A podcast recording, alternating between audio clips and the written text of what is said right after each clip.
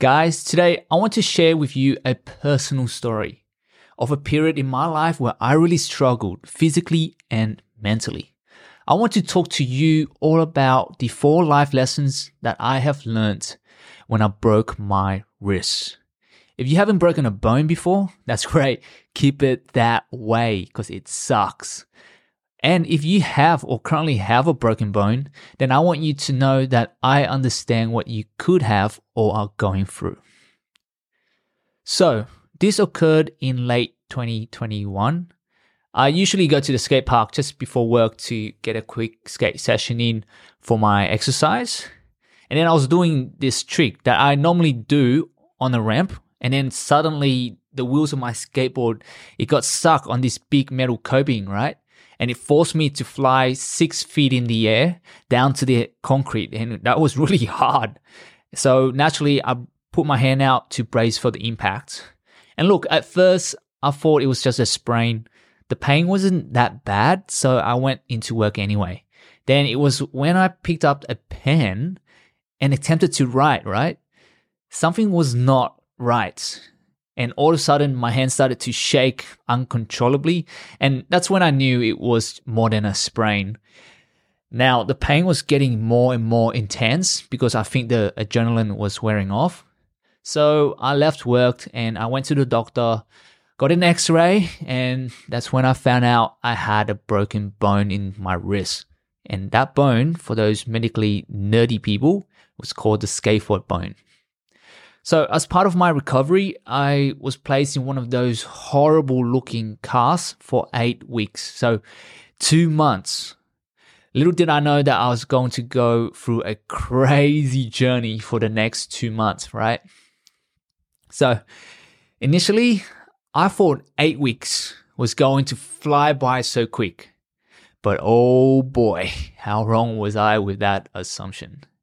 And for those who know what I'm talking about, having your dominant hand immobilized for two months is mentally taxing.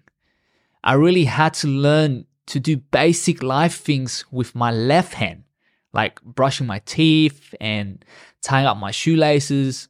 I felt like I have lost my independence, which is a huge part of my identity, right? Relying on other people is just not me. And now having to ask assistance for cooking meals was a tough pill for me to swallow. So as time went on throughout the eight weeks, I've realized that I just wanted to stay at home in my little bubble. I did not want to go out with my family and friends. Things got harder and harder for me mentally, especially when I have lost my normal routine and my independence.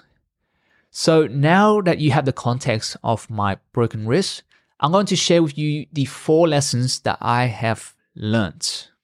Okay, guys, lesson number one is health is truly wealth. I truly took my good health prior to this incident for granted. Being in good health physically and mentally really does allow you to do the things that you want when you want to. And when your health declines, that's when you really think about your previous life choices. And maybe you should have done things differently. But maybe now it's a bit too late. So for me, I thought long and hard about whether things could have been different if I didn't skate that morning or attempted that trick. But what has happened has happened. Anyway, I just don't want you to continue on with your bad habits like not exercising regularly or eating a lot of processed food. And I don't want you to regret that in the future if your health declines. Lesson number two, guys, is being grateful for what I had. So when you are sore and sorry, you really take a step back from, you know, the business of life and you appreciate the little things that makes up your life. And this was exactly how I felt. I appreciated my supportive family and friends even more when they reach out to me and ask me little things like, Hey, how are you doing? If you are listening to this, you know who you are. So thank you so much from the bottom of my heart. I appreciated going to work a lot more as it gave me a purpose in life.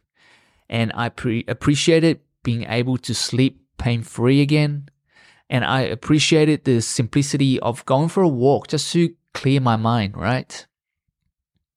So, lesson number three, guys, is taking the positives out of a negative situation. So, I had to take out the positives out of the negative situation that I was in, right?